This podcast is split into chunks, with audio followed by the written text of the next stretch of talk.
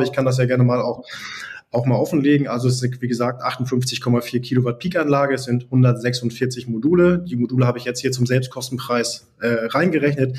Dann sind wir bei dem günstigsten Anbieter bei 815 Euro netto pro Kilowatt Peak.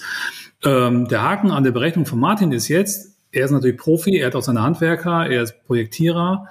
Da draußen sind so viele Anfragen bei den Elektrofirmen gerade, bei den Elektroinstallateuren, bei Solateuren für kleine Dachanlagen, 10, 20, Kilowatt Peak mit ähm, 10, 20 Kilowatt Peak mit Speicher werden momentan für 25.000 bis 30.000 Euro im Gesamtpaket rund umsorgt und Versicherung vertickert. Und die Leute machen das, weil sie Cash haben. Der Immokation Podcast. Lerne Immobilien. Muss ich dringend in PV-Anlagen investieren? Vielleicht in Freilandanlagen, vielleicht in Anlagen, die bei mir auf dem eigenen Dach installiert werden? Wie sieht das überhaupt der Staat und die Gesellschaft? Was wird da gefördert? Äh, wie wird das Ganze ablaufen im Ausbau? Es ist ja extrem viel Druck jetzt auf diesem Thema, positiver Druck auch. Es soll vielleicht eine Solardachpflicht geben, eine Solarpflicht geben für Dächer, wenn ich die anfasse. Wer macht das eigentlich alles? Haben wir genug Handwerker? Und dann eben ganz speziell, ähm, wie gehe ich als Investor damit um? Diese und viele andere Fragen habe ich zum Thema PV und glücklicherweise muss ich sie nicht selbst beantworten, sondern kann sie jetzt gleich stellen. Einmal an Markus Wahle und einmal an Martin Vosberger. Hallo Markus, hallo Martin, schön, dass ihr da seid. Hallo Marco. Hallo Marco, vielen Dank. Hallo Martin. Hallo Marco. ja, schön, dass wir uns ja ein. Wir nennen es PV Talk. Ja, ähm, warum? Ihr seid beide im Immocation Coaching Team, habt beide Erfahrungen schon mit äh, PV-Anlagen gesammelt. Martin, du bist Projektentwickler, würde ich mal in einem Wort zusammenfassen. Ne? Ähm, ja. Machst auch viel eben Neubau. Markus, du bist Investor auch in Bestandsimmobilien, hast eben selber auch schon ähm, PV-Anlagen äh, errichtet, auch in einem Mieterstrommodell, aber auch Freiland ähm, so dass wir jetzt mal hier ja einfach mal grundsätzlich in das Thema auch einführen wollen. Wir, wissen, es ist für viele sehr, sehr interessant, hat logischerweise mit Immobilieninvestments zu tun, ist auch ein Investment, was man hebeln kann, ähm, also mit Geld von der Bank. Ähm, auch da wollen wir drüber sprechen. Ähm, und deswegen wollen wir einfach mal, ja, haben wir einen Talk organisiert, wo wir drei mal eine grundsätzliche Einordnung zu dem Thema geben. Insofern fangen wir mal ganz vorne an. Wir haben gerade im Vorgespräch noch Martin schnell glücklicherweise deinen Elektriker, der im, im Nachbarraum saß, noch dazu holen können, ein paar Dinge klären können. Kannst du uns mal eine ähm, ja, technische grobe Einleitung geben zur PV-Anlage? Was ist das überhaupt? Welche Bauteile gibt es da und so weiter? Also beim Thema PV ist es so, brauche ich ja erstmal eine Fläche, wo ich es aufstellen kann. Also es wenn wir jetzt uns um, Gebä um das Gebäudethema ähm, kümmern wollen, dann brauche ich erstmal ein Dach. Und auf, da geht es ja erstmal darum, grundlegend zu überprüfen, ähm, welche Ausrichtung habe ich, ja, wo befindet sich das Dach, in welchen Breitengraden und so weiter. Das sind jetzt alles Themen, die sich später auf die Effizienz dann, dann auswirken. Aber hier geht es ja auch darum, kann ich denn auf diesem Dach überhaupt die Anlage errichten und wie viel bekomme ich dann ähm, da drauf. Ja, das sind so grundlegende Umfeldinformationen, die ich brauche. Und dann geht es eigentlich darum, zu festzustellen, welches Aufständersystem benutze ich hier, ähm, was brauche ich an, ähm, an Leitungen, an Kabel, an Leerrohren, an ähm, Schienensystem und so weiter. Und dann geht es eigentlich los, dass man sich die Leitungsführung überlegt. Also ich stelle da das Photovoltaikmodul aufs Dach, führe ein Kabel ähm, im, im Haus runter bis zum Wechselrichter der dann aus dem ähm, Gleichstrom, der produziert wird, Wechselstrom äh, ähm, äh, macht, um dann ähm, den Strom sozusagen im äh, Haus zu haben. Jetzt geht es nochmal so ein bisschen um die technischen Fragen, weil wir müssen ja dann nochmal überprüfen, ob wir ähm, das ohne weiteres machen können. Also man kann so sagen, ganz grob, ja, also es ist wirklich eine ganz grobe Einschätzung in Häusern, die vor, zwei, vor den 2000ern ähm, oder bis zu den 2000ern gebaut worden sind, da muss auf jeden Fall ähm, die Hauptverteilung erneuert werden, wenn dort jahrelang nichts passiert ist und ich muss den Überspannungsschutz erneuern. Dann gibt es das sogenannte APZ-Feld, ähm, also das ist die Vorbereitung für ein intelligentes Messsystem, was wir auch hier mit unserem Elektriker ähm, individuell pro Haus überprüfen müssen und dann klären wir in einem Antrag beim Netzbetreiber, ob wir ähm, den Hausanschluss hierfür benutzen können oder ob wir vielleicht einen neuen brauchen. Okay, also ich meine, das glaube ich hat jeder im Kopf. Ne? Ich muss also die die Paneele da, die Module aufs Dach packen ähm, und dann geht das in Wechselrichter rein. Also Wechselrichter ist auch ein großes Thema, was äh, immer, wo man definitiv dran vorbeikommt, wenn man sich damit beschäftigt. Und dann ist eben die Frage, in welchem Zustand ist denn meine Elektrik? Und da haben wir so pauschal, sagen wir, äh, gerade im Vorgespräch so ein bisschen rausgearbeitet. Wenn es vor den 2000ern ist, ähm, dann ist schon wahrscheinlich, dass da irgendwas noch zu machen ist. Ähm, Grundsätzlich gilt ein Bestandsschutz für die Elektrik. Also ich kann die so weiter betreiben, wie die ist, solange ich nichts mache. Aber in dem Moment, wo ich dann eben PV draufbaue, einen Antrag stelle, ähm, dann kann das eben sein, dass ich es anpacken muss und das verursacht zusätzliche Kosten. Ja, genau, das kann man erstmal grob so zusammenfassen und das, da werden sich ja schon auch, ähm, da werden ja auch schon Entscheidungen getroffen, ja, also das sind ja schon Kosten, die mein Investment ähm, extrem nach oben treiben können von den Kosten oder ähm, ist dann doch etwas überschaubarer halten. Genau. Also da gehen wir logischerweise gleich, gleich, gleich rein ne, in, die, in die Rolle des Investors ähm, äh, hinten raus in dem Talk jetzt und gucken uns dann, was ist für wen irgendwie sinnvoll. Markus, hast du noch was äh, zu ergänzen technisch? Nee, war alles super erklärt. Also ich denke, ganz wichtig ist das darauf hinweisen, wirklich, dass, äh, dass man sich ein Riesenprobleme in Mehrfamilienhaus, was man vielleicht gekauft hat, was 1990 und 1995 saniert wurde, äh, einkaufen kann, wenn man Photovoltaik oben drauf packt oder Solar also jetzt Solar jetzt einmal, um, um Wasser zu erwärmen oder so. Und man geht an den Schaltkreis dran, man geht an den Sicherungskasten dran, das ist ganz banal zu sagen, da macht man eventuell einen Riesenfass auf. Ja, da unbedingt vorher einen Fachmann holen und gucken, ob sich das rechnet, ob man es machen kann, was auf einen zukommt. Ja. Ich spreche aus eigener Erfahrung. Darum. Ja. ähm, genau, also wollen wir gleich noch wissen, was du für Projekte auch gemacht hast. Jetzt äh, noch eine Frage vorab, so ein bisschen technische Einleitung quasi. Ähm, also Kilowattstunden hat man im Kopf. Das ist die Einheit, in der irgendwie die Energie, äh, der Energieverbrauch angegeben wird. Das kennt man wahrscheinlich auch als Immobilienbesitzer ähm, oder auch als Mieter logischerweise. Äh, jetzt gibt's noch Kilowatt Peak. Äh, könnt ihr das einmal auseinanderhalten? Markus, kannst du das mal machen und ein bisschen quantifizieren? Ähm, ähm, ja, also als Techniker Klar, ich habe mal so ein bisschen gegoogelt, um das ein bisschen ähm, mal plastisch zu haben. Also eine Kilowattstunde Strom, damit kann man 133 äh, Scheiben Toastbrot rösten zum Beispiel. Oder sich eine Stunde lang die Haare föhnen. Okay. Ja. Oder sehr wichtig für uns, man kann 2500 Mal sich den Bart stutzen äh, mit einem Elektrorasierer. Oder 50 Stunden am Laptop arbeiten. So.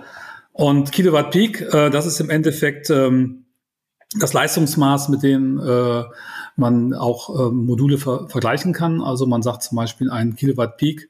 Ähm, geht es ja darum auch, wie viel Fläche braucht man dafür. Und das wäre ganz spannend zu sehen, dass äh, ich habe 2009 meine erste große Anlage gebaut. Da hatten wir noch Module. Ähm, da braucht man für einen Kilowatt Peak ungefähr 10 Quadratmeter Fläche. Und heute sind die Leistungen der Module viel größer. Das heißt, auf weniger Fläche wird mehr Strom produziert. Das heißt, heute braucht man vielleicht fünf bis sechs Quadratmeter Fläche für einen Kilowatt Peak. Und das heißt natürlich, auf einer vergleichbaren Dachfläche oder Freifläche kann man heute viel mehr Strom produzieren. Ähm, das, also Kilowatt erstmal ähm, äh, ist ja, äh, also äh, Watt ist erstmal Leistungseinheit, dann eine genau, Kilowattstunde ist, Kilowatt. ja genau, ist klar, ne, mhm. Kilo ist 1000 und dann äh, Kilowattstunde ist eben das, das was man, was man kennt für den Energieverbrauch. Ähm, und jetzt heißt es ja eben Kilowatt Peak. Damit ist also irgendwie eine, mhm. weil es Peak heißt, ist das gemeint eine Maximalleistung, die dieses Modul erbringen kann, wenn Sonne auf es drauf scheint, kann man so sagen? Ja. Genau, also, also Kilowattstunde, wie gesagt, da redet ja jeder drüber, der irgendwie mit Energieverbrauch logischerweise zu tun hat. Und sobald du dann über äh, PV-Anlagen redest, dann fragt jeder so, was kostet dich denn das Kilowatt Peak in der Erstellung? Da kommen genau. wir dann auch gleich zu den Kostenstrukturen dahinter. Und ein Kilowatt Peak könnte im Mittel 1000 Kilowattstunden Strom erzeugen. Genau. Bitte? Pro Haushalt habe ich, sagen wir jetzt einfach mal, na, hast du mir gesagt, Martin, im Vorgespräch, 3500 Kilowattstunden pro Haushalt pro Jahr könnte man mal irgendwie äh, annehmen. Und ein Kilowatt Peak kann 1000 davon produzieren. Das heißt, ich sage, um eine Wohnung, ein Haushalt mit Energie zu versorgen, könnte ich mal annehmen, muss ich mir irgendwas um die drei bis vier Kilowatt Peak aufs Dach schneiden. Rein theoretisch. Ja. Hängt stark davon ab, wahrscheinlich, wo das steht. Ja. wie viel Sonne da drauf kommt. Ja, und natürlich, ganz, ganz klar natürlich, dass, äh, sag mal, ich kann mir jetzt mehr, um, um bei der Analogie zu bleiben, mehr Toast rösten im Sommer als im Winter, weil im Winter natürlich weniger Sonne scheint. Das heißt, die Anlage produziert weniger Strom. Das ist natürlich eine Betrachtung im Durchschnitt über das ganze Jahr.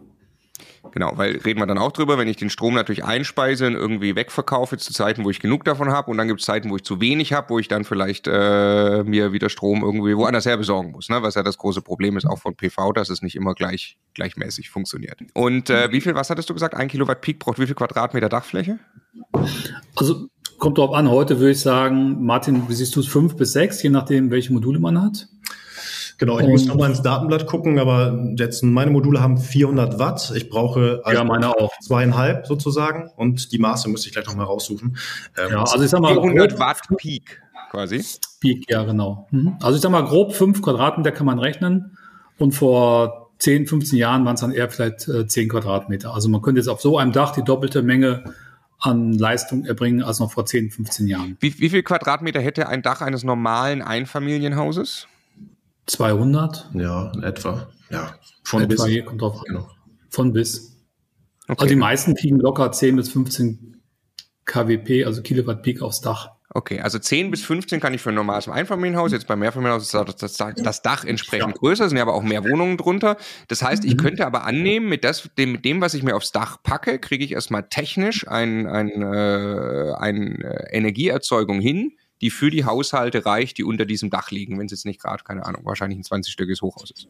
Ja, ich denke mal, vier oder fünf Kilowatt kriegt jeder aufs Dach. Hm. Na, und dann kommt es noch ein bisschen auf die Ausrichtung an.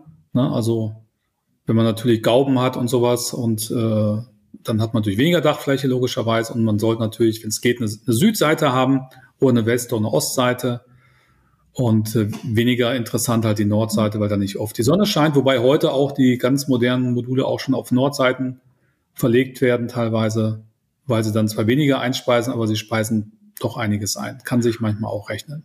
Ich habe es gerade nochmal nachgeguckt, um es nochmal rund zu machen. Ähm, ist sicherlich auch regional unterschiedlich, wie groß dann was wie wo gebaut wird. Aber und was jetzt ja. zu Einfamilienhäusern oder zu generell Wohnhäusern zählt, aber es sind circa im Durchschnitt 100 Quadratmeter Dachfläche. Ja, aber 200 Quadratmeter ist durchaus äh, Gang und Gäbe, ist nicht äh, nicht völlig völlig utopisch so ein großes Dach zu haben. Ist, ja. äh, also gesehen. 10 Kilowatt, also 5 kriegen wir auf jeden Fall drauf, denke ich mal, auf jedes Haus. Ja.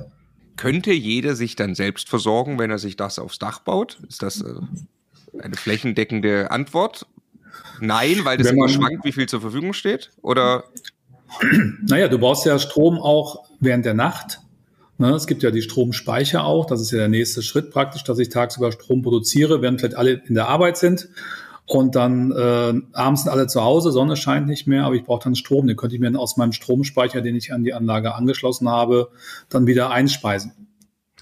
Ja, ganz, also, glaub, genau, das, was Markus sagt, das ist der Punkt. Ich glaube, ganz entscheidend ist es, wie intelligent wir den Strom nutzen, zum Beispiel. Also ähm, ich, wir haben ja vorhin mit, mit Kai gesprochen, meinem, meinem Elektriker, der macht es zum Beispiel so, der hat die, eine Dachfläche ähm, wo er ähm, ein paar Module ins, äh, installiert hat und der stellt die Spülmaschine dann weiß, guckt auf den Wetterbericht und weiß, aha, heute Mittag scheint die Sonne und dann stelle ich die Spülmaschine so ein, dass sie dann auch heute Mittag läuft. Das heißt, die, der Strom wird dann verbraucht, wenn er produziert wird. Und das ist ja eine Transferaufgabe, ich glaube, die wir technisch mit vielen Geräten noch nicht so intelligent lösen können, weil die meisten Geräte auch ähm, keinen LAN-Anschluss haben und, und, und, und so weiter. Da braucht man schon eben noch selber ähm, äh, eine gute Vorbereitung. Und das kann man kompensieren mit einem Speicher, an dem man sagt, naja, ich habe ja Strom produziert, den ich auch eingespeichert habe, um den dann auch entsprechend bedarfsgerecht loszuwerden. Aber genau, am Ende ist es so, ähm, brauche ich, bin ich nie gänzlich unabhängig vom Netzstrom, denn es geht ja auch immer darum, was habe ich für eine Heizungstechnik? Ja, heize ich vielleicht mit einer Wärmepumpe, die Strom verbraucht und brauche ich dann da den konventionellen Strom aus dem Netz oder? Entschuldigung, wollte sagen, es entwickelt sich gerade brutal weiter. Das ganze Smart Home und so Ziel soll es eigentlich sein, dass äh, irgendwann der, ich sag jetzt mal, das System sagt, Sonne scheint und dann geht die Waschmaschine an, der Trockner geht an, die Spülmaschine geht an und das Auto wird geladen. Und das gibt's ja heute auch schon teilweise. Und äh, vieles muss man noch händisch machen, was das blöd ist, wenn man in der Arbeit ist. Ne? Mhm. Aber ich sag mal, in ein paar Jahren, denke ich, wird das State of the Art sein und das wäre natürlich auch sehr wünschenswert. Ne? Also ich versuche schon mein Haus sehr autark zu haben. Ist spannend natürlich dann in Mehrfamilienhäusern, dass äh, ja, ja. Ja die, die Mieter mit an dieses System anschließen. Genau. Ja. Okay, genau. Aber das ist auch noch interessant. Wir werden sicherlich viel, viel natürlich sprechen müssen über Heizungsanlagen, Wärmepumpen und so weiter äh, in den nächsten Monaten. Da passiert auch gerade ganz viel. Das, ähm, äh, aber glaube kann man mal so so in den Raum stellen, wenn man davon ausgeht, dass sehr viele Wärmepumpen installiert werden, die dann auch äh, eben Strom brauchen, ähm, ähm, gerade in, in kritischen Phasen, wo wahrscheinlich auch gerade nicht so richtig die Sonne scheint. Ähm, deshalb ist quasi die Rechnung, die wir gerade gemacht haben, so grundsätzlich können sich eigentlich jeder selbst versorgen. Ähm, die ist halt irgendwie nicht eins zu eins anzuwenden. Genau, ich will noch was zum Dach sagen. Ich glaube, das ist nochmal wichtig, um das etwas besser einschätzen zu können. Also der Photovoltaik-Sachverständige, mit dem ich zusammenarbeite, zieht immer pauschal 20 bis 25 Prozent von der Dachfläche ab, um dann die mhm. Belegung rauszufiltern. Ja, also der schaut sich an, wie groß sind die Module, wie groß ist das Dach und dann 75, 80 Prozent vom Dach kann man dann belegen, denn wir haben ja Dachfenster, wir haben vielleicht Schneefanggitter, Blitzschutzthemen, ähm, Satellitenanlagen, was auch immer. Ähm, und dann kommt man, glaube ich, schon relativ verlässlich erstmal zu einer Anlagengröße. Ja, sehe ich genauso. Super, also soweit die technische Einleitung. Jetzt möchte ich mal mich auf verschiedene Stühle setzen oder verschiedene Player, äh, also ein bisschen, bisschen schwer, äh, habe mich ein bisschen schwer getan, Struktur zu finden, wie wir jetzt hier durchgehen und äh, bin dann dabei rausgekommen, ähm, das auf diese Art und Weise zu probieren. Wir gucken jetzt also mal, was will eigentlich Staat und Gesellschaft, ja, äh, was ist eigentlich PV-Hersteller, äh, Wechselrichterhersteller, dann gibt's so Projektentwickler auch mittlerweile in diesem Spiel, dann gibt's logischerweise die Handwerker, die das alles bauen, dann gibt's die Banken, die das finanzieren. Und dann gibt's die Investoren ähm, wie uns, die das gerne umsetzen möchten, mit denen wir dann quasi schließen und ähm, äh, das, äh, das ein bisschen, bisschen bewerten können. Und dann logischerweise möchte ich zum Schluss gerne von euch noch eine Prognose haben zum Strompreis. Ja. Ähm, äh, also, fangen wir mal an. Staat und Gesellschaft. Äh, ja, wo kommt Strom in Zukunft her? Kommt es aus PV und fördert der äh, Staat PV, Martin?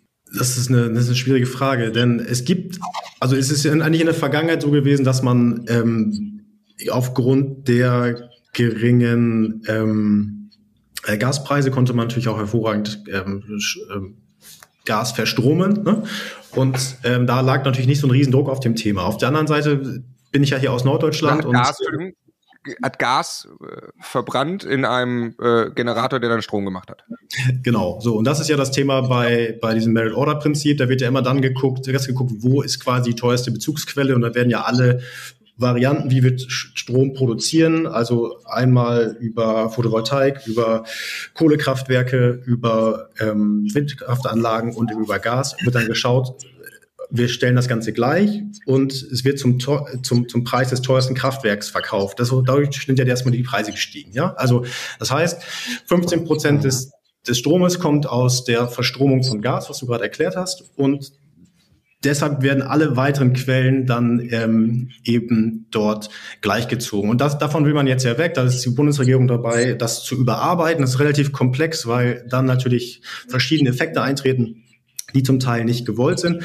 So, und insofern ähm, bin ich mir sicher, dass der, dass der Strom zukünftig eben dann, zumindest wie wir das ja immer haben, ähm, hier onshore, offshore aus, aus Windkraftanlagen und aus Photovoltaik dann ähm, primär kommt und dann weniger, und das ist ja von der Regierung auch gewollt, aus Kohlekraftwerken oder eben ähm, aus, der, ähm, aus der Umwandlung von Gas in Strom.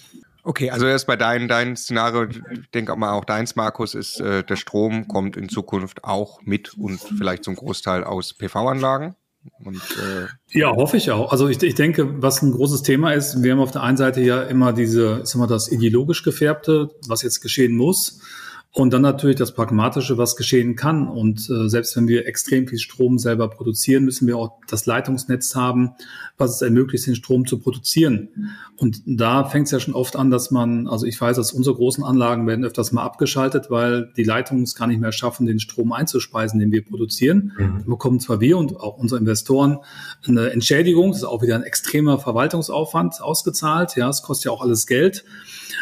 Aber ähm, äh, also es ist halt Status quo, dass wir das Leitungsnetz in Deutschland noch nicht haben dafür. Das heißt, ich bin ja jetzt auch äh, zum Glück kein Politiker, ja, aber ich würde schon dafür sorgen, dass Strom möglichst lokal verbraucht wird, damit dieses Leitungsnetzproblem äh, nicht so stark ist. Es, es nutzt ja gar nichts, wenn wir immer mehr bauen und mehr bauen und aber den Strom im Endeffekt nicht einspeisen können. Ja, und, ähm, und ich denke, der zweite Punkt ist, dass immer ähm, situativ was auch Martin gerade schon sagte. Ne? Also es wird immer situativ gehandelt und es wird nicht planerisch, wie wir Investoren das machen.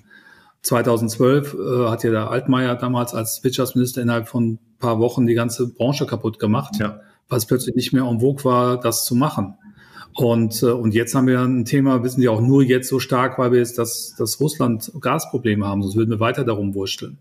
Und äh, für uns ist ja wichtig, dass wir jetzt ein, einfach eine, eine Planung haben, ähm, also auch für uns alle, ne, die, die irgendwo auf die nächsten Jahre geht und wo wir Netzverträglichkeit mit den einzelnen äh, Möglichkeiten, die Wind, Strom und so weiter koppeln und gucken, was überhaupt möglich ist. Sonst haben wir nur wieder eine ideologische Diskussion und die bringen uns ja alle nicht weiter.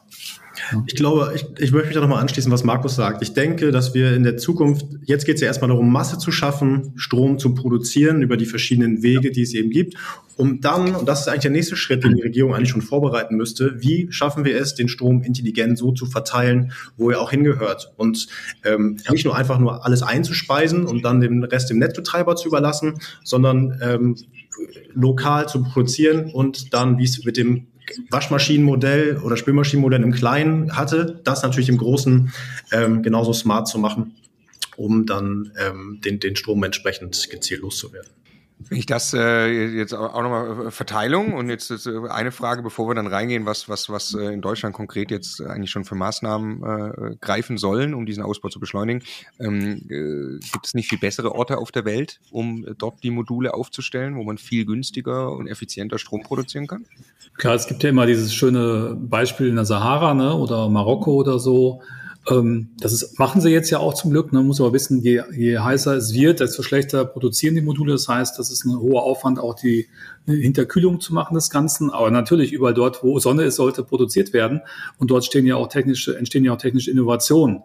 Ja, genau wie in sehr windstarken Re Regionen. Ich weiß in Spanien da, äh, ich weiß nicht mehr, wo das war. Da ist auch ein riesen, riesen äh, Windpark, weil da extremer Wind ist. Äh, da bin ich schon mal vorbeigefahren und äh, das macht natürlich alles Sinn. Nur trotzdem wie kriegen wir den Strom aus der Sahara. Ja, also keine Chance. Das, das heißt, äh, jedes Land ist da ja im Endeffekt gefragt, jetzt was zu machen.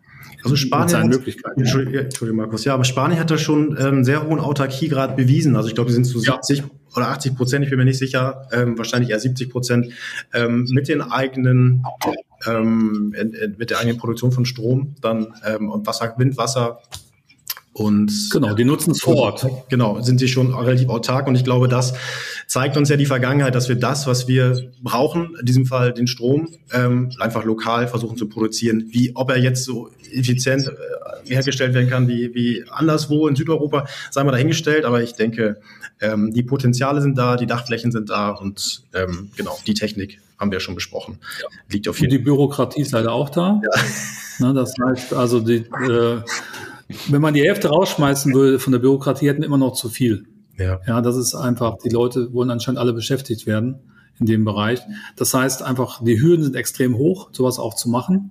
Und auf der anderen Seite haben wir natürlich auch noch äh, eine Hürde, das ist der groß, der hohe Preis natürlich noch für die, äh, für die Speichermedien. Ne? Also wenn da jetzt mehr kommt, es gibt ja auch Ideen, dass man ähm, Autos nutzen kann, als praktisch die tagsüber die man jetzt nicht unbedingt braucht, als Zweitwagen oder so, die tagsüber die Sonne speichern und abends dann wieder abgeben ins Netz. Da gibt es eine Menge Module. Also die Speicher, äh, im Auto sind quasi nutzen. Ne? Genau, ja. Ich habe mich da ja. mit ein paar Technikern und Ingenieuren darüber unterhalten. Es gibt eine Menge Möglichkeiten, nur es muss halt, wie vieles, ne, wird das halt irgendwann auch günstiger werden und dann wird auch vielleicht jeder in zehn Jahren zu Hause einen Speicher haben oder zwei oder drei. Aber Speicher werden gerade nicht so rasant so viel besser. Ne? Man hätte das gerne, aber die Entwicklung ist nicht so rasant so gut, oder? Habt ihr da einen anderen Blick drauf? Nee, ich gehe das von meinen Ingenieuren mit, ich unterhalte. Das ist schon so, aber solange kein Druck da ist, den Preis zu senken, wird der Markt das auch nicht machen. Das ist ja immer so. Und plötzlich sind die Speicher dann nur noch halber Preis und sagt man, oh, die waren letztes Jahr noch richtig teuer. Jetzt sind sie plötzlich nur halber Preis. Die nehmen natürlich die Hersteller auch das mit, was sie kriegen können momentan. Auch völlig normal, Marktwirtschaft. Äh, ich glaube, du hast mir auch mal gesagt, momentan lohnt es sich in aller Regel nicht. Also man könnte ja jetzt eben sagen, ja wunderbar, dann investiere ich noch in einen großen Speicher, den stelle ich mir irgendwie hin, äh, da geht der Strom rein und dann bin ich autark, als, als auf ein Haus ge gesprochen jetzt mal. Ähm, da sag, sagst du aber, die meisten Fälle lohnt sich nicht, ne? ist eine Autarkrendite, ne? Also man fühlt sich sicherer, weil man sagt, wenn jetzt irgendwo Strom abgestellt wird, war ja gerade diese Kriegsangst und so. Und dann haben wir auch viele in meinem Umfeld das gemacht und haben gesagt, man muss ja wissen, wenn der Strom ausfällt und die, und die Photovoltaikanlage, die Wechselrichter sind aus, dann bleiben die auch aus, wenn, wenn der Strom aus ist. Das heißt, es ist nicht dann, dass die Sonne plötzlich die Anlage wieder anschmeißt. Da braucht man extra Wechselrichter für, da braucht man den Speicher. Das ist ziemlich komplex, kostet viel Geld. Ich habe aber genug äh, Freunde auch im Umkreis, die das gebaut haben für sich, die sagen, das ist mir wert, dass ich autark bin. Dieses Gefühl der Sicherheit, ne? das mhm. Gefühl, nicht ausgeliefert zu sein, ja. ist ja auch psychologisches äh, Momentum, ist für viele einfach wichtig. Okay, das dann gehen wir jetzt mal die Instrumente durch, ganz konkret. Also es ist ja auch tatsächlich, ähm, glaube ich, kann, kann gerade jeder sehr gut nachempfinden, dass wir uns äh, loslösen von Abhängigkeiten, Energie irgendwo anders herzubekommen. Ja. Das ist mit Sicherheit Thema der Stunde, ähm, aber auch schon schon schon äh, seit Jahren ja äh, auch von der Bundesregierung. Da äh, gibt es schon äh, Dinge, die das fördern sollen. Ähm, lass uns mal anfangen. Ich möchte sprechen über ähm, äh, gleich jetzt eben Einspeisevergütung IAB und die Solarpflicht. Jetzt fangen wir an mit der Einspeisevergütung. Ähm, ich, ich, kann also, wenn ich selber Strom produziere, dann kann ich den äh, wieder einspeisen ins Netz und dafür bekomme ich eine garantierte Vergütung vom Staat. Martin, wie hat sich die äh, entwickelt und ähm, wo ist die im Moment? Ja, das ist total interessant, denn ähm, die Einspeisevergütung wird im EEG, also im Erneuerbaren Energiegesetz, geregelt. Und ähm, ich habe mal die Preise rausgesucht. Für eine Photovoltaik-Dachanlage gab es 2004 47,4 Cent pro Kilowattstunde. Markus kann noch mal ein bisschen was zu den Errichtungskosten zu der damaligen Zeit sagen. Auf jeden Fall war das so ja ein bisschen der Startschuss dieser ganzen Thematik und ähm, da wurde ja schon Anreiz gesetzt, ähm, sich sowas aufs Dach zu bauen. Und immer dann, wenn das passiert, dann wird ja auch die Wirtschaft aktiv und hat dann zugesehen, dass diese Module eben besser und günstiger und effizienter produziert werden können, sodass die Einspeisevergütung über die Jahre gesunken ist. 2010 war es für eine Photovoltaik-Dachanlage unter 30 Kilowatt Peak, waren wir bei no, guten 39 Cent. Und bis wir dann äh, 2012 bei 23 Cent waren und seitdem ist es eigentlich monatlich gesunken. Bis Mitte letzten Jahres waren wir dann bei ca. 6 Cent. So, und dann ähm, sind die Thematiken gekommen, wie sie gekommen sind. Ähm, wir hatten also maximale Verfügbarkeit von allen möglichen ähm, Komponenten, die wir für die Photovoltaikanlage benötigen, plus aber eben keinen großen Anreiz, ähm, den Strom zumindest äh, über die Einspeisevergütung ins Netz zu speisen und ähm, den dann entsprechend ähm, zu verkaufen. Das war relativ auch ein großer bürokratischer Aufwand. Wenn man über 10 Kilowatt Peak gelandet ist, dann musste das mit, mit, einem Steuerberater durchgehen. Man musste ähm, dann das Ganze ja auch versteuern und entsprechend dann angeben. Also ähm, das hat dann ja wieder ähm, im Rahmen der ähm, ähm Einkommensteuer wieder den Ertrag aufgefressen und so weiter und so fort. Sodass eigentlich dann jetzt die Regierung als letztendlich, wenn man so will, Förderung, man kriegt jetzt keinen Bargeld zur Errichtung einer oder kein Zuschuss zur Errichtung einer Photovoltaikanlage, zumindest nicht auf Bundesebene, sondern die Regierung hat jetzt gesagt, ähm, wir ändern das Vergütungsmodell und wir stufen das Ganze ab. Wir haben verschiedene Stufen, 10 bis also 10, 40, 100, 300 und 750 Kilowatt Peak.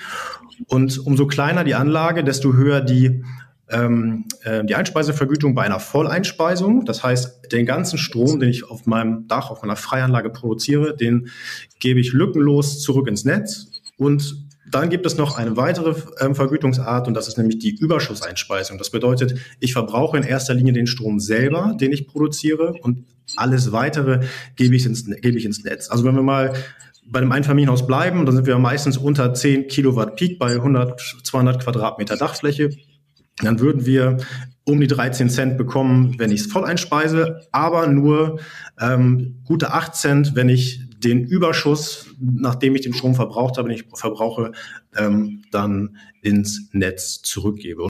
Werde ich also bestraft, wenn ich äh, lokal den Strom verwende?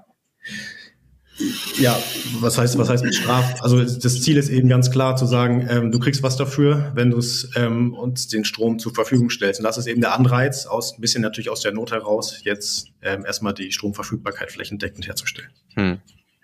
Okay, und wie gilt die, äh, die Einspeise, wenn ich jetzt diese Anlage baue? Dann wird das beim Bau der Anlage festgelegt für die gesamte Laufzeit der Anlage oder kann sich das ändern im Nachhinein? Also ich kriege 20 Jahre lang fest diese Vergütung. Ja, hm. das bleibt über 20 Jahre. Ganz wichtig. Ja. Gleichwohl ist es aber auch so, dass die ähm, ab 2024 die Einspeisevergütung soll, ist glaube ich noch nicht entschieden, alle sechs Monate um ein Prozent sinken soll. Das heißt, der Anreiz jetzt ist, soll am höchsten sein, um dann später mit der ja, natürlich mit dem Wunsch, dass viele Photovoltaikanlagen schon installiert worden sind, dass dann eben ähm, die, die, der Staat eben nicht mehr so hohe Einspeisevergütung zahlen muss. Und Ähm, genau. Vorher waren es allerdings vor ähm, der, der Änderung im 2022 waren es ähm, 0,4 Prozent im Monat, nicht ein Prozent. Also sieht man schon, dass man hier auch ähm, ein bisschen mehr Dynamik reinbringt. Also die Einspeisevergütung ändert sich für Anlagen, die dann neu gebaut werden. Wenn ich jetzt heute, dann locke ich mir sicher den Preis ein für 20 Jahre. Also äh, Stefan und ich haben ja, ja auch für uns einen Case durch, das ist so ein Freiland-Case, aber ähm, äh, das ist erstmal insofern für die für die Excel-Welt und die Kalkulation eine gute Nachricht. Ne? Ich kann das also sehr, sehr sauber, Markus schmunzelt schon, ja.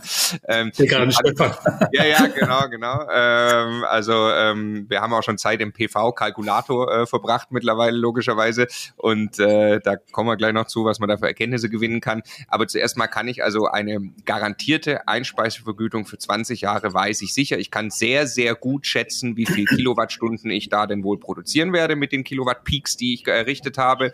Und dann kann ich relativ gut sagen, was ich am Monat, was ich jeden Monat garantiert für Einnahmen habe.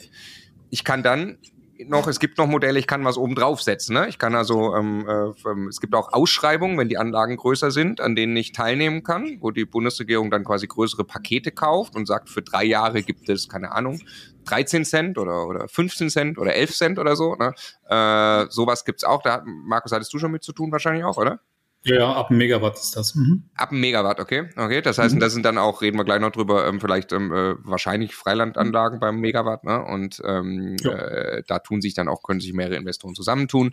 Ähm, und äh, genau, dann gibt's auch noch so, äh, ich kann selber einfach Agreements abschließen mit jemand, der mir diesen Strom garantiert abnimmt. Ich kann zum Beispiel, hatten wir auf dem Tisch so ein Case auf eine äh, Gewerbehalle, ähm, das draufbauen und dann kann ich mit dem Betrieb, der unten drunter, dem vielleicht sogar die Immobilie gehört äh, und, und mir gehört die PV-Anlage auf dem Dach und ich miete das Dach irgendwie an und dann verkaufe ich ihm den Strom wieder und er garantiert mir zum Beispiel eine Abnahme von X über drei Jahre zu Preis von Y. Und so kann dann auch in dieser äh, Kalkulation ähm, vielleicht die ersten Jahre noch mit, mit im Moment etwas höheren Preisen kalkuliert werden, die ich mir irgendwie auf welchem Weg auch immer gesichert habe. Und was aber immer funktioniert ist, ich kann immer auf meine Grundsicherung zurückfallen, auf diese Einspeisevergütung, die ich, die quasi einmal feststeht mit dem Datum, an dem äh, diese Anlage errichtet wurde. Ich wollte eben noch darauf eingehen, was Martin sagte. Ähm, ne, 2000, hast du 2004, ne, weit über 40 Cent, heute irgendwie 8, 9 Cent. Wie ist das auch im Verhältnis gewesen zu den ähm, Kosten damals? Also ich habe 2009 die erste Großanlage gebaut, eine Dachanlage und dann äh, eine Freifläche. Da habe ich Carports errichtet. Damals haben wir die größte Carport-Anlage Deutschlands gebaut in Berlin. Auch die sicherste in der Polizeikaserne. Ist noch nie was geklaut worden. Und äh, die waren noch richtig teuer. Da haben wir noch so 3500 Euro pro Kilowatt Peak gezahlt. Lassen wir die Carports außen vor. Und hatten aber auch die 42, wir hatten damals noch 42, 43 Cent. Ne? Also ich habe relativ früh angefangen damit. Und äh, was jetzt ganz spannend ist, die Module sind zwar günstiger geworden über die Jahre und äh, die Wechselrichter sind vielleicht ein bisschen günstiger geworden, aber die Entstehungskosten, das heißt, die Handwerker sind teurer geworden mittlerweile, die Ingenieure, die das planen, sind teurer geworden. Das heißt, man muss schon extrem gut äh, planen und kalkulieren, damit man damit noch Geld verdient, muss man auch ganz klar sagen. Ja. Und insofern die Relation, wenn man jetzt mal sieht, ich sag mal, so Basisberechnung wäre ja, ich habe vorher dreieinhalbtausend Euro gezahlt und hatte 45 Cent dann müsste ich ja heute irgendwo 15 oder 16 Cent haben, ne? oder 14 Cent, um das, um das vergleichbar zu machen. Habe ich aber, ich habe nur 8 Cent. Ja, das heißt also, ähm, ich muss unterm Strich natürlich sehen, dass ich an vielen Stellschrauben drehe heute, damit ich damit auch noch Geld verdiene. Ja, also kommen wir gleich sicherlich auch noch zu. Ich, ich treffe auch logischerweise Leute, die, die sagen, oh, super PV und was, was brutale Cashflows, die du jetzt gerade generieren kannst und so. Ne? Man sieht auch an dem, an dem Runtergehen der Einspeisevergütung äh, ganz klar hier die Richtung. Also ist auch mein, mein klares Bauchgefühl, äh, da ist Druck auf dem Thema, Strom günstig zu machen. Und dann wird man dieses Thema über die nächsten Jahre, wie lange auch immer, auch in irgendeiner Form lösen. Und wenn Strom eben sehr, sehr günstig ist, dann äh, logischerweise ist mein Investment äh, sehr viel weniger rentabel. Okay, was ist ein IAB? Ähm, genau, Markus, kannst du kurz erklären? IAB, sogenannte Investitionsabzugsbetrag, ist im Endeffekt, ich sage jetzt mal ein Geschenk des Staates, in Anführungszeichen. Ich kann jetzt sagen, in 2023 ähm, lieber Staat, in diesem, äh, wenn ich nächstes Jahr meine Einkommensteuererklärung abgebe, ich sage euch jetzt schon, ich möchte in 24, 25 oder 26 eine Investition tätigen in ein mobiles Gut. Und eine Photovoltaikanlage ist interessanterweise ein mobiles Gut, genau wie ein Windkraft ein mobiles Gut ist. Und ähm, dann sagt der Staat, oh, das ist aber nett, äh, Markus, du kannst 400.000 Euro in den drei Jahren entweder zusammenhängend oder in einzelnen Schritten investieren. Dafür darfst du dann in 2023 schon 200.000 Euro, also 50 Prozent der zukünftigen, Einsp äh, zukünftigen Investitionsgröße, kannst du in 2023 jetzt schon steuerlich absetzen auf einmal. Das kann man auch für 2022 noch machen, wenn man nicht abgegeben hat oder selbst für 2021 noch. Das heißt, man kriegt natürlich einen Cash-Vorteil. Angenommen, ich habe wirklich ein sehr hohes versteuerndes Einkommen, bekäme ich, ich sage mal ganz platt, 100.000 Euro, was ich nicht, also eher 90.000 Euro vom Staat wieder für eine Investition, die ich noch gar nicht getätigt habe. Ne, das ist spannend für Leute, die eine hohe Abfindung kriegen oder die, egal aus welchen Quellen, die jetzt über dem Spitzensteuersatz liegen. So. Und das heißt, mit diesem Geld kann man natürlich schon arbeiten. Man kann das als Eigenkapital nutzen. Ich als Finanzplaner würde das eher schon mal Richtung äh, Depots nutzen, um dann nochmal eine zweite Tilgungsmöglichkeit, eine Schattentilgung aufzubauen. Es gibt eine Menge Möglichkeiten. Was man halt nicht machen sollte, ist dann das Geld ausgeben. Das ist ein anderes Thema. So, das heißt, der Staat gibt eine Menge Abschreibung, heißt aber auch, im nächsten Jahr hat man noch 200.000 Euro abzuschreiben, bekommt man nochmal 20 Prozent Sonderabschreibung darauf.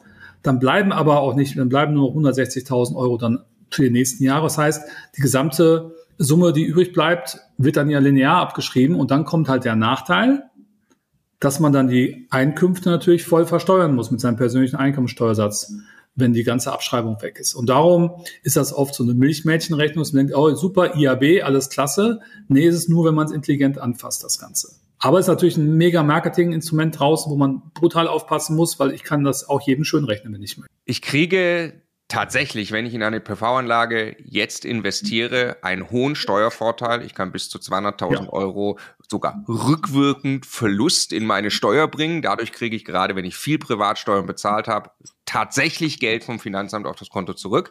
Aber ja. Vorsicht, das wird hinten raus, wird dann eben, wenn ich diese PV-Anlage wirklich errichte, und das muss ich, wird der Cashflow deutlich geschmälert, weil ich mir vorne quasi schon ganz viel Abschreibung rausgezogen ja. habe. Und das muss man immer gesamtheitlich betrachten und nicht einfach blind sich freuen, dass jetzt in Jahr eins Geld aufs Konto kommt.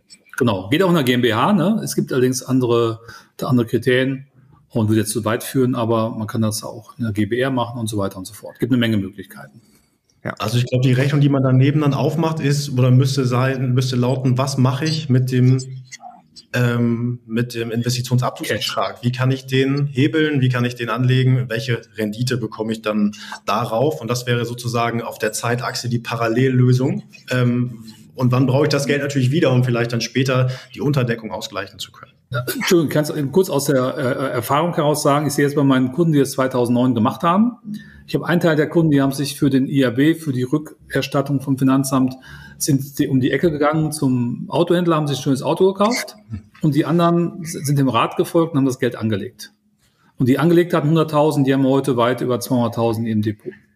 Ja gut, die ja, anderen also, auch. Wenn sie sich einen schönen alten 911er gekauft haben, hat das auch funktioniert. Ja, haben sie leider nicht. ja, okay. mit, mit, dem, ähm, mit dem Wissen war schon klar, dass du das boykottierst bei mir ja. jetzt. Nein, also ich glaube ganz wichtig, dass man ich will noch ganz kurz einen ganz wichtigen Punkt machen. Es gibt, gab ja dann ähm, die äh, eine ne Veränderung im EEG, beziehungsweise im Steuerrecht ab 2023. Und der IAB ist nach meiner ähm, nach, nach meinem Wissensstand nur noch möglich bei Anlagen über 30 Kilowatt Peak. Äh, Einkommensteuergesetz, Paragraph 3 Absatz 72 wurde geändert. Ähm, und das ist ganz, ganz wichtig, denn ähm, wenn ich glaube, oder wenn ich jetzt diese typischen ein, zwei, drei Familienhäuser habe und ich möchte das Ganze vielleicht, oder ein kleines Mehrfamilienhaus, ich möchte es dann vermieten, da muss man jetzt einen Punkt machen, unter den 30 Kilowatt Peak hatte ich sonst immer die Situation, aha, alles unter 10 Kilowatt Peak ist Liebhaberei, das wird steuerlich, hat, findet das keine Berücksichtigung. Jetzt ist es alles unter 30 Kilowatt Peak und, und das ist eigentlich die versteckte Förderung ähm, vom, vom Staat, ich habe eine Einkommensteuerbefreiung. Das heißt also, ich habe auf die Erträge keine Einkommensteuer zu bezahlen und ich kann beim Kauf der Anlage die Umsatzsteuer, also die Mehrwertsteuer, äh, das ist eine Art Befreiung. Da steht da nicht mehr 19 Prozent, sondern noch 0 Prozent. Man muss dann gucken, wie sich das im Markt durchschlägt, ob derjenige, der mir das Ganze dann errichtet, dann einfach die 20 Prozent vorher oben drauf rechnet oder nicht. Das äh, sind ja meistens dann Marktmechanismen, wo dann falsche Anreize gesetzt werden. Das, hoffentlich passiert das dann, dann nicht. Aber ähm, da ist der IAB dann eben aufgrund der Befreiung nicht möglich. Alles über 30 Kilowatt Peak ähm, folgt alles dem, was Markus gerade äh, super ausgeführt hat. Genau, also der Gesetzgeber hat ja jetzt praktisch Leute, die jetzt äh, ihre eigene Anlage aufs Dach bauen, befreit von der Einkommensteuer für die Erträge und auch von der Umsatzsteuer beim Kauf. Das heißt, ich muss kein Gewerbe mehr anmelden, ich bin auch kein Pseudounternehmer, sondern ich kaufe einfach netto und das, was ich einspeise, ne, habe auf der anderen Seite auch für die Anlagen dann bis 30 kWp keine Abschreibung. Genau, da gibt es noch ein bisschen, ne? da gibt es noch ein paar Details, ne? wie viel Kilowatt pro Wohn- und Gewerbeeinheit und so weiter. Das steht aber alles im Gesetz. Das kann man dann nachlesen für seinen jeweiligen ähm, Fall, den man dann ähm, hat, wenn man eine Immobilie mit einer Photovoltaikanlage unter 30 Kilowatt Peak ausstatten möchte. Ja, aber ich muss halt selbst nutzen den Strom, um das, um das äh, nutzen zu können. Okay, dann äh, gibt es ja neben äh, Förderungen irgendwann auch einfach blanken Zwang. Und auch da, also offensichtlich möchte der Staat äh, das Thema voranbringen. Und äh, es gibt dann jetzt auch schon tatsächlich Zwänge, nämlich die Solarpflicht.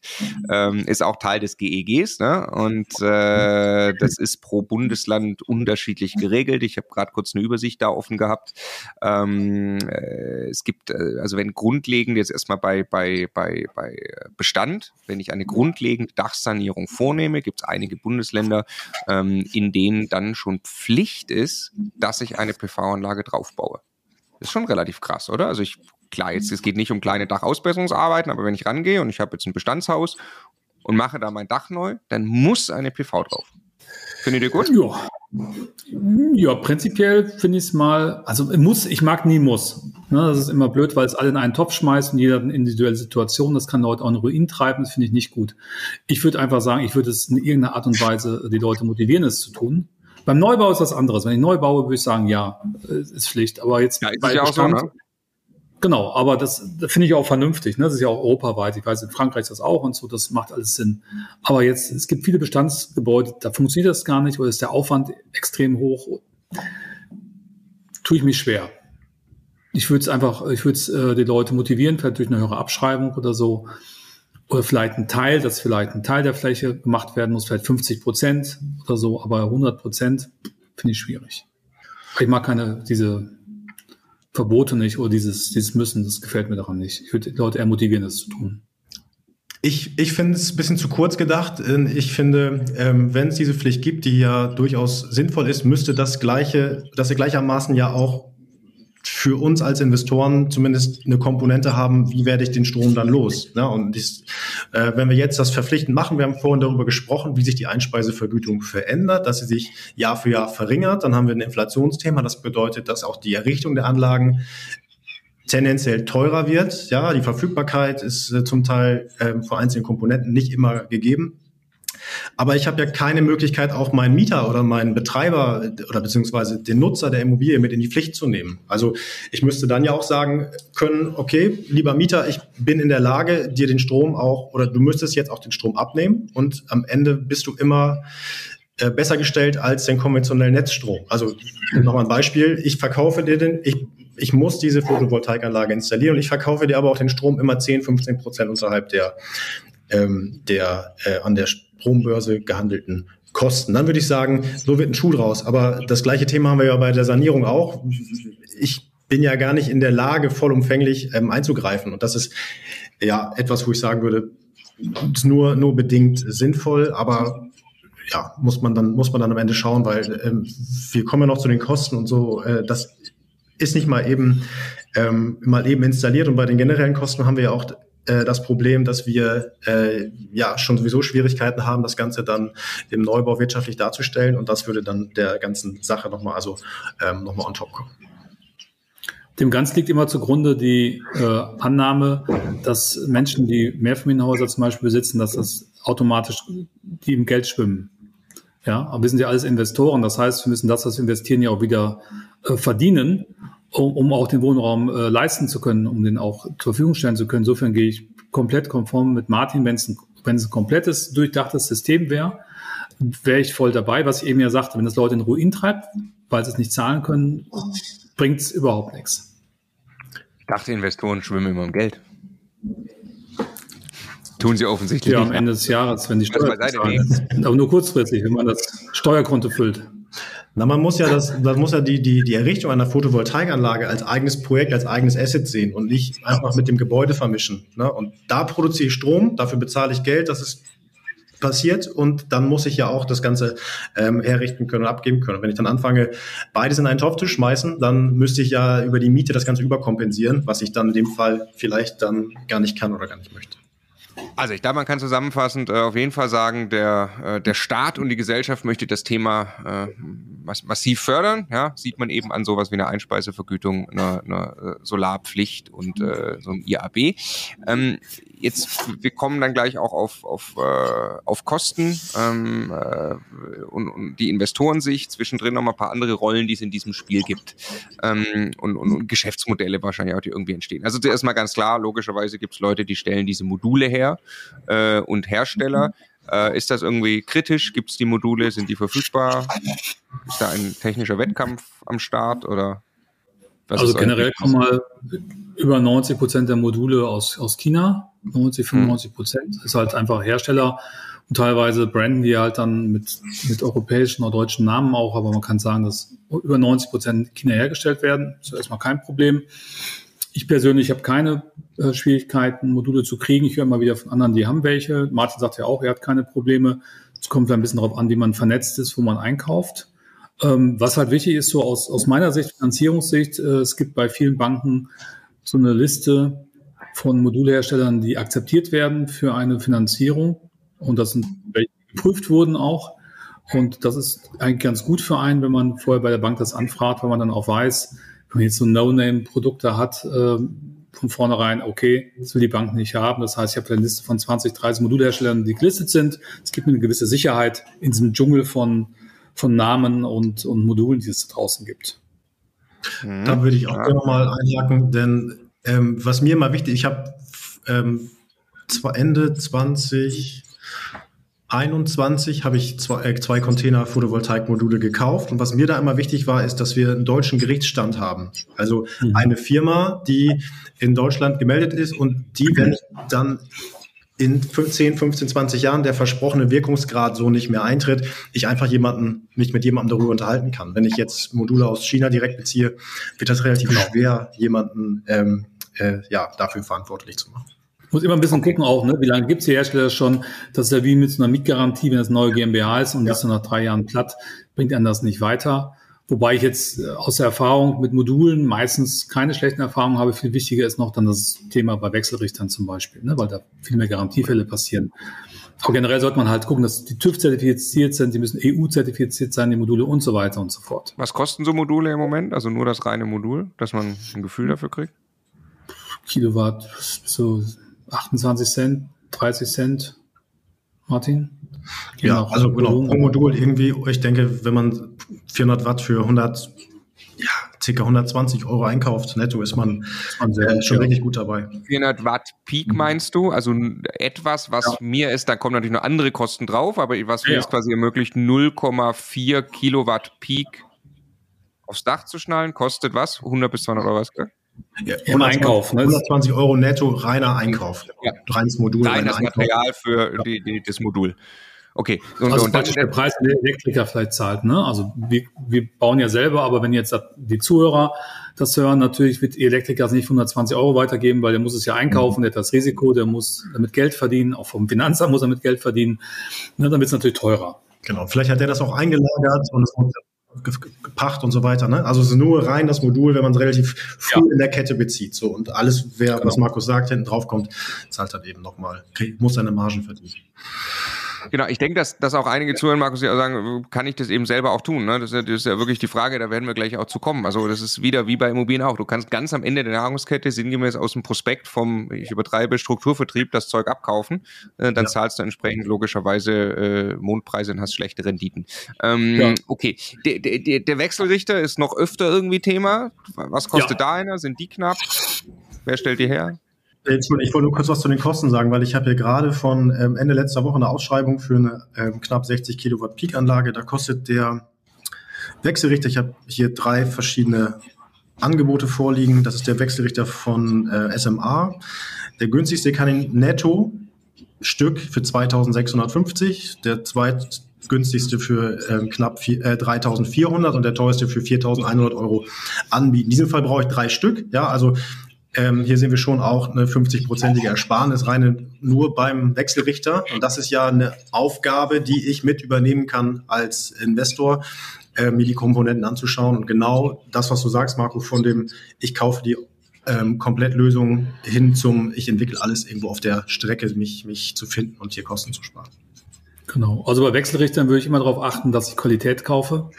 Weil es, es, gibt zwei Ebenen. Die eine Ebene ist natürlich, es kann was kaputt gehen und die Garantie ist vorbei. Früher gab es immer fünf Jahre Garantie, so zu 2010, 2015. Jetzt gibt es auch schon so Serviceverträge mit 10, 15 Jahren Garantie. Ähm, ich habe gute Erfahrungen gemacht, ich kann jetzt von mir jetzt nur reden, mit, wir haben sehr viel SMA verbaut, äh, ist halt eine deutsche Firma, die auch sehr groß ist und die dann auch einstehen, wenn ein Problem ist, die waren immer sehr kulant. Wir haben teilweise Fronius verbaut, jetzt kommen die Chinesen mit UI auf den Markt, die sehr, sehr hohe Serviceleistungen bieten.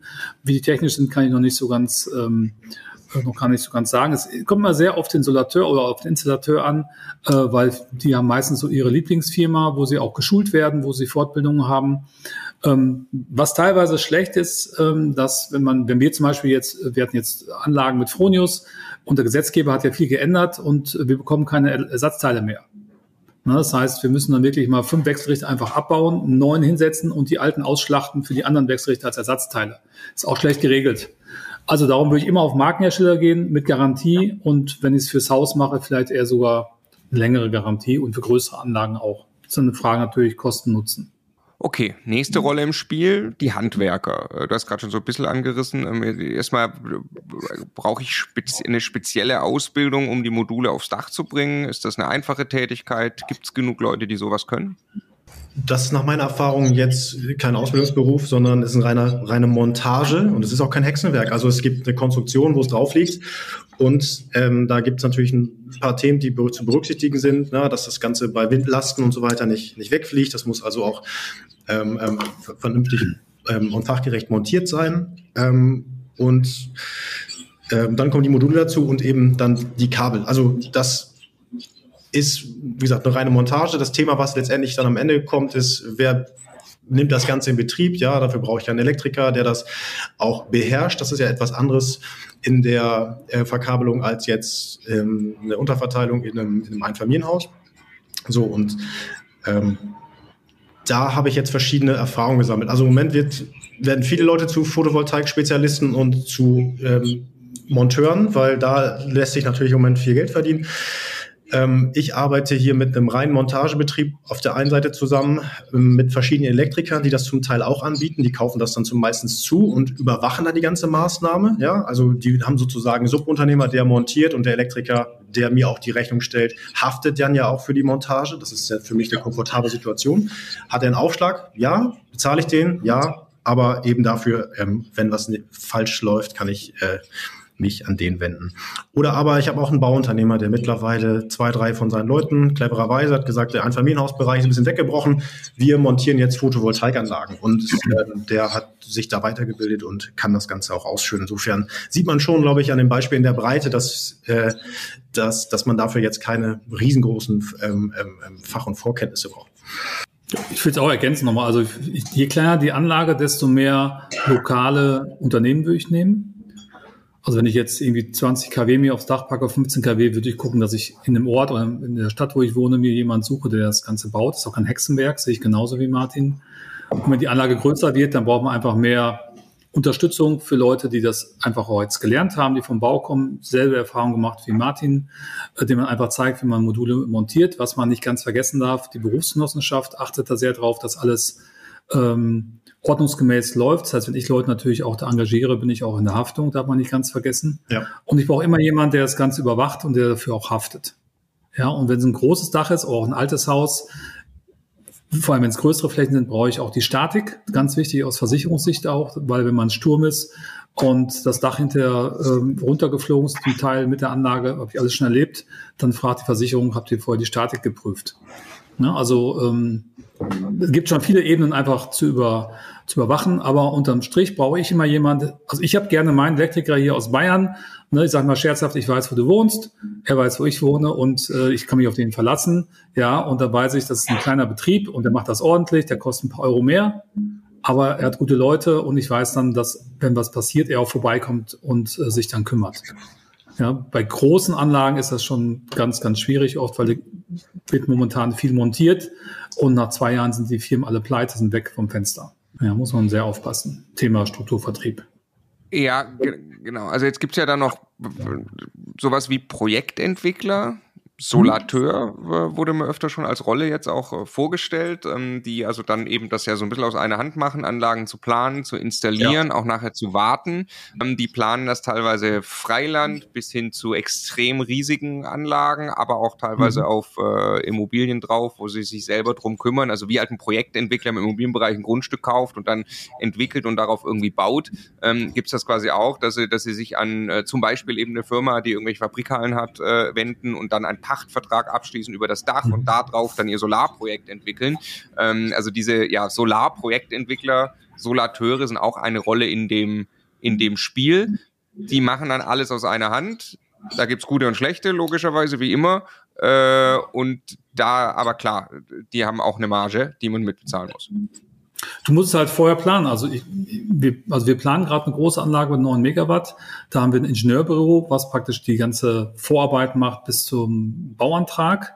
Und auf der, und auf der anderen Seite planen die halt auch die Anlage zusammen mit einem Photovoltaikbauer und äh, Osolateur, ja, neudeutsch gesagt.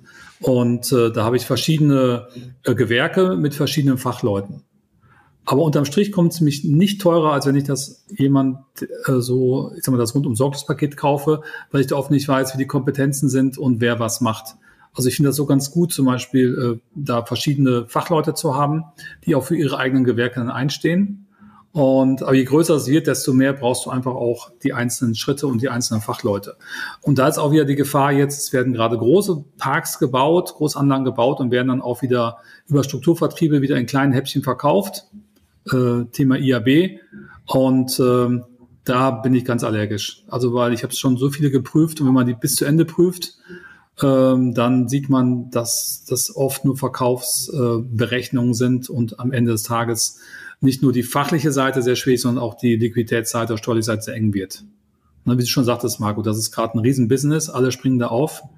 Und ähm, da muss man schon sehr, sehr aufpassen, sehr stark prüfen.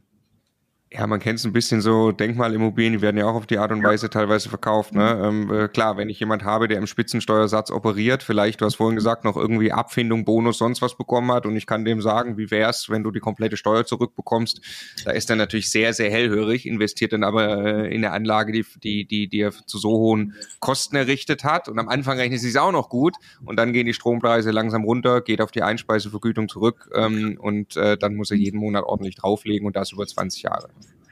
Ja, das ist gleich gewesen mit Lebensversicherung, das ist gleich gewesen mit anderen Produkten und äh, ne, Gier frisst Hirn.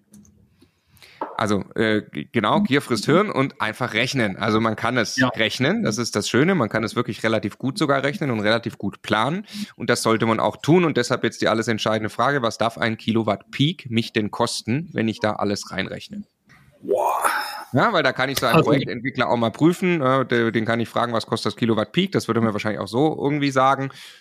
Was darf es kosten in der also Erstellung? Also in, in der aktuellen Moment. Zinslage würde ich mal, weiß nicht, was Martin gleich sagt, sagen, alles, was bis 1000 Euro ist, ist für mich okay.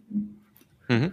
Äh, alles, was über 1000 Euro ist, bis 1100, 150 könnte noch passen, wenn es eine sag mal, super Südausrichtung ist, whatever. Alles, was drüber ist, würde ich nicht anfassen. Aber meine Benchmark sind 1000 Euro. Kilowatt Peak montiert.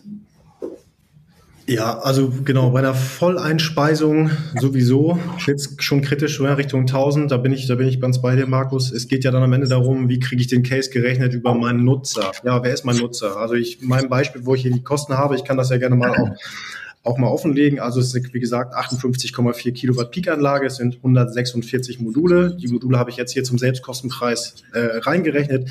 Dann sind wir bei dem günstigsten Anbieter bei 815 Euro netto pro Kilowatt Peak. Es ist, ein, muss ich dazu sagen, ein Neubau. Das heißt, die Statik ist dahingehend ausgelegt. Ich kann die Kabelführung berücksichtigen.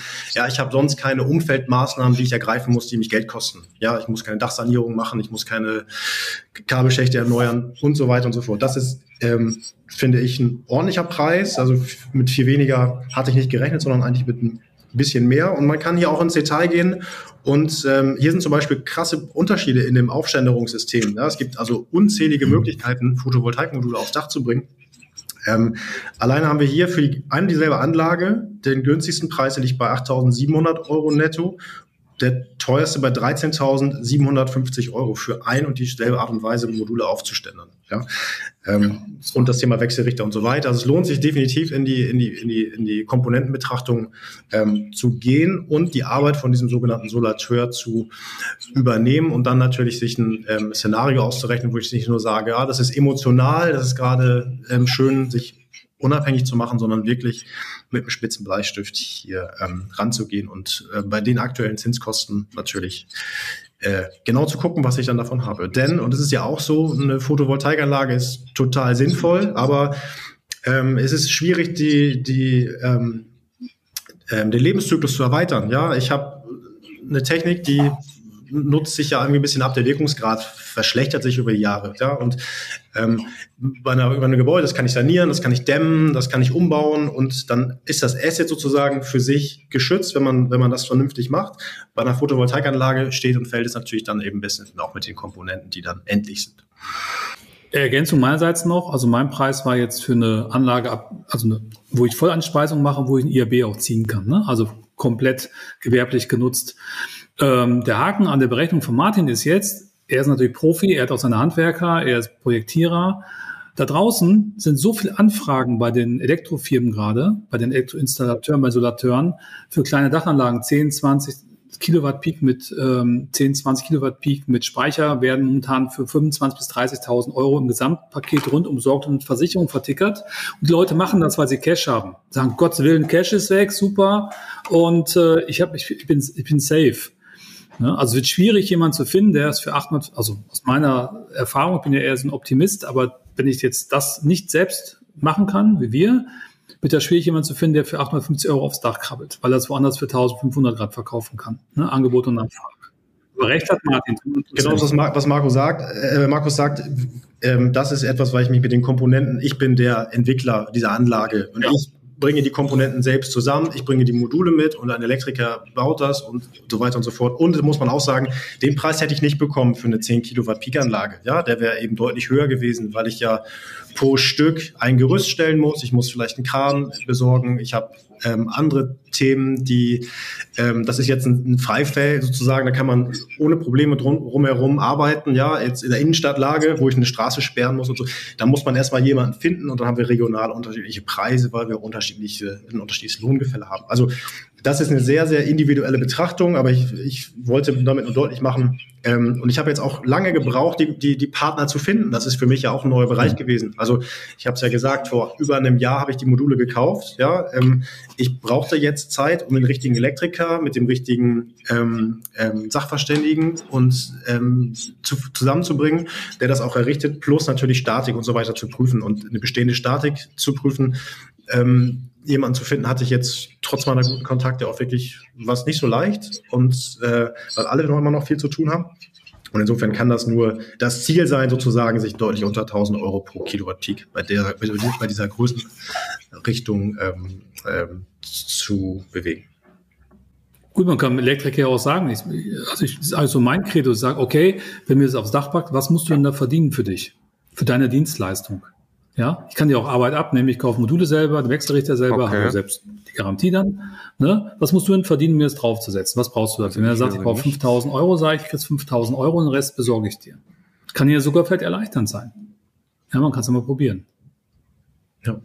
Aber die Opportunitätskosten sind halt sehr hoch. Ne? Also was Martin ja auch sagt, du musst ein, du musst ein Gerüst stellen. Ja? Die, die, die äh, Berufsgenossenschaft achtet da sehr stark drauf. Ähm, man hat, man hat, äh, vielleicht muss eine Straße sperren und so weiter und so fort. Und je größer eine Anlage ist, desto günstiger wird es natürlich, weil dann diese Fixkosten natürlich auf mehr Module umgesetzt werden können. Ganz klar, ganz einfache Mathematik. Ja, ist das, was Markus sagt. Ähm, bei meinen Zahlen kommt es natürlich eben darauf an, dass ich die Komponenten selbst zusammengebracht habe, dass ich, und dafür habe ich jetzt auch lange gebraucht, die verschiedenen ähm, Player, die ich dafür brauche, also jemanden, der mir das Ganze berechnet und jemanden, der die Statik prüft und jemanden, der das errichtet äh, und jemanden, der die Ausschreibung macht, zusammenbringen muss und nur da, wo ich dann das Gewerk verstehe, wo ich verstehe, wer wo ähm, welche Leistung bringt, wer welches Geld verdient, kann ich natürlich anfangen, auch Kosten zu sparen. Das ist hier ein sehr ähm, gut vorbereitetes Projekt und ähm, wenn man wenn ich jetzt losgegangen wäre, hätte gesagt, äh, jeder x-beliebige Errichter mit der tollsten Internetseite, bauen wir das mal bitte aufs Dach, dann wäre das natürlich ganz woanders hingekommen ähm, vom Preis. Und insofern ist es immer wichtig, hier ähm, äh, in die Verhandlungen zu gehen und ähm, aufzupassen, dass man nicht, dass man nicht zu viel bezahlt, weil, und das hatte ich ja gesagt, es hängt, steht und fällt immer äh, mit dem Nutzer. Und wenn ich die reine Einspeisevergütung mir angucke, dann äh, bei den Finanzierungskosten bleibt mir quasi gar kein anderer Weg übrig, als in die Einzelbetrachtung ähm, zu gehen und ähm, die Aufgabe des Solateurs selbst zu übernehmen. Also eine Kalkulation in eine PV-Anlage funktioniert so, ich investiere in eine Anlage, die ich entweder aufs eigene Dach oder Freiland aufbaue, dann kostet mich das pro Kilowatt Peak, so sagt man in der Erstellung. Es wäre gut, wenn man da unter 1000 Euro bleibt, das sagen wir, wäre sehr gut. Und dann muss ich mir vor allem anschauen, ich kriege dann eine Menge Geld von der Steuer tatsächlich im Hier und Jetzt zurück, vor allem wenn ich eben privat ähm, ordentlich Steuern bezahlt habe, kann ich mir das wiederholen, weil ich die Abschreibung vorziehen kann. Und dann muss ich aber schauen, was passiert monatlich mit meinem Cashflow durch die anzunehmenden Einnahmen Einnahmen durch den Strom. Das kann ich relativ gut vorhersehen. Ähm, und äh, was ich dagegen rechnen kann, ist eben die Finanzierung. Äh, also die, die, äh, was, was, was weggeht, ist logischerweise das Geld an die Bank, weil ich das jetzt im Großteil fremdfinanziere. Und dann kann ich auch noch eine Abschreibung abziehen, die ist aber deutlich kleiner, weil ich von vorne, vorne mir ja schon einen Großteil gezogen habe. Dann habe ich noch irgendwie ein klein bisschen Bewirtschaftungskosten und das, was dann unten übrig bleibt, ist der laufende Cashflow und ihr werdet teilweise erschrecken, äh, wie dieser Cashflow in Jahr 10 negativ werden kann ähm, weil ich eben vorne mir die ganze Abschreibung schon geholt habe. Ich werde versuchen, den äh, Stefan zu überreden, dass in, ähm, wir haben ja Post von Immocation, das ist ein Newsletter, den gibt es einmal die Woche und der Stefan hat ja, ja also, ja, ja, ja, es ist schön. Ich hoffe, du liest ihn auch. Ja. Ähm, äh, Stefan hat ja eine äh, selbstverständlich bereits eine Excel gebaut. Äh, die war, die ist erstmal nur intern. Er müsste die dann aufbereiten, dass wir die rumschicken können an den Verteiler. Ich werde ihn versuchen zu überreden und dann wird die sich wiederfinden in diesem Newsletter, also immocation.de slash Newsletter. Einfach anmelden und dann gibt's wöchentlich und da gibt's dann auch eine Zusammenfassung von unserem Talk hier und da drin dann ähm, vielleicht auch diesen Kalkulator, wenn Stefan ähm, sich dazu bereit erklärt, das zu, share, zu sharen und da kann man eben wirklich mal rumspielen. Ich habe es gerade schon gesagt, eine Solaranlage ist dann eben ja in aller Regel auch wieder wie ein Immobilieninvestment fremdfinanziert. Also Banken machen sowas grundsätzlich, Markus. Sie finanzieren äh, PV-Anlagen. Ähm, tun das alle? Wie viel EK muss ich mitbringen? Welche Zinsen kriege ich? Geben wir uns mal kurz da noch einen Überblick. Ja, also spannendes Thema. Ähm, die Banken ich muss ein bisschen ausholen, befinden sich ja gerade so ein bisschen in einer Schockstarre, ja, äh, sind ein bisschen überrascht von der Situation an den Zinsmärkten, habe ich den Eindruck jeden Tag mit denen zu tun und sind da so ein bisschen äh, lost in space. Aus meiner Sicht könnten sich jetzt mehr auf den Bereich Photovoltaik äh, einspielen. Ähm, da gibt es alle Bandbreiten. Je größer eine Anlage ist, gebaut wird, desto leichter ist es, Geld zu bekommen, hin zu 100% Finanzierung, sogenannte Projektfinanzierung. Ähm, viele Banken tun sich schwer, also gehen wir mal einen Schritt zurück, die kleine 5 oder 10 Kilowatt Anlage auf dem Dach da haben die eigentlich keinen Bock drauf, das zu finanzieren. Das ist ja eine Art Konsumfinanzierung unter 50.000 Euro. Das nehmen die meisten mit bei einer guten Bonität, sagen sie, machen wir für sie. Ne? Irgendwie viereinhalb Prozent Zinsen oder sowas, zehn Jahre fest. Dann ein bisschen größere Anlagen ist es so, dass ähm, es gibt Banken, die sich darauf spezialisiert haben, auf Investments, sage ich mal, ab 250.000 Euro. Ähm, da gibt's die DKB zum Beispiel, da gibt's äh, einfach mal um die zu nennen, ne? äh, dann gibt's äh, die GLS-Bank, da gibt's die Umweltbank, dann gibt's die Hausbank, die Volks- und Raiffeisenbanken, die Sparkassen, wobei die im DKB wir zusammenarbeiten. Also der erste Schritt wäre mit der Hausbank zu reden. Und da kommt es darauf an, wie die Hausbank das Ganze sieht. Ähm, viele ähm, machen keine 100% Finanzierung, wollen 20 bis 30% Eigenkapital haben, ähm, haben Schwierigkeiten, ähm, das zu besichern. Ja, wie Martin eben schon sagte, es halt keine Immobilie, sondern es ist ein Investment, was sich eigentlich abnutzt, wenn man so will. Und ähm, dieses ad hoc der Politik, wir wollen jetzt ganz schnell das fördern, ist bei den Banken noch nicht so angekommen. Also ich habe jetzt noch nicht so erlebt, dass die Banken sagen, wir haben jetzt super Pakete aufgelegt, kommt zu uns äh, und, und, und macht das, sondern viele Banken behandeln das noch stiefmütterlich. Und viele Banken, die vor 10, 15 Jahren sehr viel gemacht haben, ähm, rudern gerade ein bisschen zurück. Also es ist ein breites Feld. Ich würde jedem empfehlen, erstmal mit der Hausbank zu reden und natürlich hoch einzusteigen, zu versuchen, 100% Finanzierung hinzukriegen. Ähm, KfW-Mittel gibt's natürlich, wie immer, ja. Äh, die liegen, da, da haben wir natürlich den Vorteil, dass wir zinsfreie Jahre bis zu fünf Jahre haben können. Wir können äh, Zinsbindung 10, 20, Laufzeiten 30 Jahre machen. Ähm, je nach Bonität habe ich eine A, B, C oder und so weiter äh, Zins dort. Also ähm, da muss die Bank das aber wieder mit der KfW zusammen machen wollen.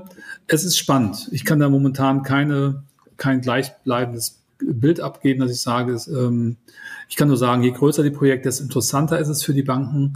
Und alles, was Kleinkram ist, in Anführungszeichen, machen sie nicht so gerne. Das ist so momentan das Stimmungsbild aus meinen Kontakten, auch aus den ganzen Coachings, so als Feedback. Eigenkapital muss man ja dann schon auch mitbringen in irgendeiner Form in aller Regel. Äh, das nimmt man geschickterweise aus dem IAB. Ja, in meiner Welt nicht. Ne? Also ich will das Geld ja lieber in Depots legen und dann das Depot als Sicherheit geben, dann 100% Finanzierung hinkriegen und das Geld für sich arbeiten lassen. Dann, dann macht das Ganze wieder Sinn, dann ist wieder Musik drin. Und bei einer kleinen Anlage natürlich, die jetzt 15.000 oder 20.000 Euro kostet, also fürs, aufs eigene Haus, ist die Frage, ob man überhaupt zur Bank gehen muss. Die Älteren Ne, die Eltern meistens, Großeltern, die sowas machen, die haben meistens Cash liegen auf dem Sparbuch, dann haben sie es besser mhm. auf dem Dach. Äh, und ansonsten äh, ja, macht man halt eine 10-Jahres-Finanzierung. Ein bisschen Cash mit dabei. Das sind jetzt ja keine Megasummen, wo die Bank jetzt ein großes Paket auflegen würde. Teilweise gibt es ja auch dann schon die, äh, die Isolateure oder jetzt so auch so große Energiekonzerne, die bieten so ein Komplettpaket an mit Finanzierung. Ist natürlich ja. teuer dann. Wie immer. Je, je kompletter das Paket ist, desto äh, mehr von der Marge hat jemand anders gemacht und äh, desto mehr zahlen. Definitiv. Wie immer Strategie vorbereiten, zur Bank gehen, Strategiegespräch führen, die Bank mit auf die Reise nehmen und sie dafür begeistern. Und dann ja. klappt das meistens noch. Martin, wann macht aus deiner Sicht ein, wie schätzt du das Thema als ein aus Investorensicht? Wann, wann macht es für einen Investor Sinn, in welchen Fällen, wann nicht? Was ist da dein Blick drauf? Also ich muss natürlich mir meinen Nutzer angucken. Ja, also die reine, ich mache das Ganze für mich selber nicht, um ähm, das zu errichten, um dann das Ganze nur einzuspeisen. Also die Volleinspeisung ist für mich gar kein, gar kein interessantes Modell, weil nach meiner Berechnung jetzt schon relativ knirsch bei vier, viereinhalb Prozent sind, das Ganze dann ähm, rund, rund zu bekommen. Gerade natürlich dann, wenn man vielleicht jetzt nicht die Zeit, die Lust hat und die Kontakte, sich in das Thema so einzuarbeiten. Ähm, deshalb schaue ich mir eigentlich immer die Aufdachvarianten an für ähm, den entsprechenden Nutzer. In diesem Fall habe ich eben zum Beispiel jetzt gerade, worum es ging, ähm, einen Fachmarkt in der, in, in, der Entwicklung beziehungsweise kurz vor, vor, vor Baustart. Ähm, da habe ich ja einen Nutzer, der mir 40, 50 Prozent von dem produzierten Strom dann abnimmt, wenn er auch produziert wird. Das heißt, die Tür geht morgens auf um acht, ja, dann ist es in den meisten Fällen hell und äh, geht abends zu um, weiß ich nicht, 18, 20 Uhr. So, das heißt, ich habe eine große Deckungsgleichheit zwischen Betrieb der Immobilie und Stromproduktion. Das heißt, ich muss relativ wenig konventionellen Strom zukaufen und dazu ist das Heizung- und Lüftungskonzept stromlastig. Ja, ist also für mich eine gute Komponente, wo wir uns auf einen, ähm, ähm, auf einen ähm, guten Centbetrag jetzt, jetzt geeinigt haben pro äh, Kilowattstunde, der für mich akzeptabel und, und in Ordnung ist, für beide Seiten gut ist und deutlich über dem liegt, was ich als Volleinspeisung bekommen würde und aber auch deutlich unter dem, was dann ähm, aktuell vom Markt gefordert wird. So, wenn wir das Ganze transportieren auf das Thema Wohnnutzung, ähm, ja, da würde ich mir natürlich auch Gedanken machen, was habe ich für einen Nutzer? Also habe ich jetzt zum Beispiel, ähm, vermiete ich eine, eine Monteurswohnung oder irgendwas anderes, dann habe ich ja jemanden, der den ganzen Tag nicht zu Hause ist. Das heißt, ich bin schon wieder vom Speicher abhängig, weil ich den Rest nur einspeise. Also mein Ziel ist es ja, ähm, den, äh, den Eigenverbrauch äh, bzw. die Differenz aus, aus den Bezugskosten und der Entstehungskosten, der muss relativ hoch sein. Das heißt, ich muss viel selber verbrauchen und dann ähm, lohnt es sich am meisten, jetzt erstmal ganz platt gesagt, da, dort, wo der Mieter den ganzen Tag zu Hause ist und den Strom auch konsumiert. Dein Blick, wann, wann, wann macht es Sinn? Ja, sehe ich genauso. Also ich, ähm, idealerweise hat man halt ein großes Dach angemietet, Industriebetrieb drunter oder im Fachmarkt, wie Martin jetzt, verkauft den Strom direkt, kann damit kalkulieren, macht einen langfristigen Stromvertrag. Dann gibt's ja eine, äh, eine, eine Sicherheit für beide Seiten. Ähm, das mache ich gerade bei einer Freifläche so, die wir jetzt projektieren. 20 Jahre Stromvertrag, Stromverkauf mit dem Industriebetrieb vor Ort plus zweimal fünf Jahre Option. Ansonsten bin ich ein großer Fan von Mieterstrommodellen. Äh, das heißt, ähm, ich habe jetzt ja zwei Projekte, die gerade laufen. Äh, einmal ein Neunfamilienhaus, einmal ähm, so ein Komplex mit 24 Einheiten und äh, da packen wir einmal 80, 90 Kilowatt Peak drauf, einmal 110 und das heißt, dort verkaufen wir den Strom direkt an unsere Mieter und wie Martin das eben schon sagte, so 10, 15 Prozent immer unter dem aktuellen Basistarif der, äh, der, der Stadtwerke und äh, äh, da habe ich natürlich eine höhere Einspeisevergütung, weil ich natürlich das Ganze mit IAB baue. Ich baue das selber, ich habe selbst eingekauft, ich habe eine sehr hohe Vergütung im Verhältnis zur Einspeisevergütung. Äh, das Ding ist rund. Meine Mieter haben wirklich einen Vorteil. Es sind viele ältere Mieter auch, die keine hohe Rente haben. Das heißt, die verdienen daran wirklich auch noch Geld. Ähm, ich, ich mache ökologisch was Sinnvolles, finde ich, und äh, habe den kleinen Haken daran, dass die Mieter den Strom nicht abkaufen müssen. Wenn ich da jemand habe, der keinen Bock hat, dann habe ich ein Problem. Wenn da zehn sind, die keinen Bock haben, habe ich ein größeres Problem. Dann macht das keinen Sinn. Also muss ich sowas im Vorfeld abfragen. Und ähm, dann haben wir wieder viele Ebenen, wo das Ganze sich rechnet. Zusammen mit einer guten Finanzierung äh, ist es unterm Strich eine gute Rendite, die dabei rauskommt. Ja. Und das auch noch zur Ergänzung, was Martin eben sagte. Ähm, alles, was bis 30 kWp jetzt ist und was wir steuerlich nicht mehr ansetzen können, auch keine Umsatzsteuer zahlen, keine Einkommensteuer, können wir die Zinsen natürlich auch steuerlich nicht ansetzen. Und bei vier oder fünf Prozent Zinsen ist das schon, ist schon eine, eine große, schon eine große Hürde heutzutage. Ne? Das heißt, wenn ich jetzt so eine Anlage baue für 200.000, 300.000 Euro, kommt eine hohe Zinslast und die kann ich natürlich dann als Investor steuerlich auch ansetzen.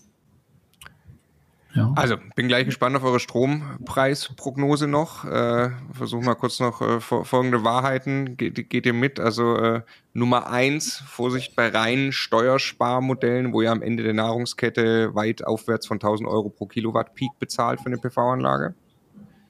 Ja. Ich sehe Nicken. Mhm. Nummer zwei, selber reingehen am besten. Das heißt eher Einzelgewerke machen und selber den Aufwand gehen. Dann kann man es nämlich lohnenswert wirklich errichten, Photovoltaikanlagen. Ja.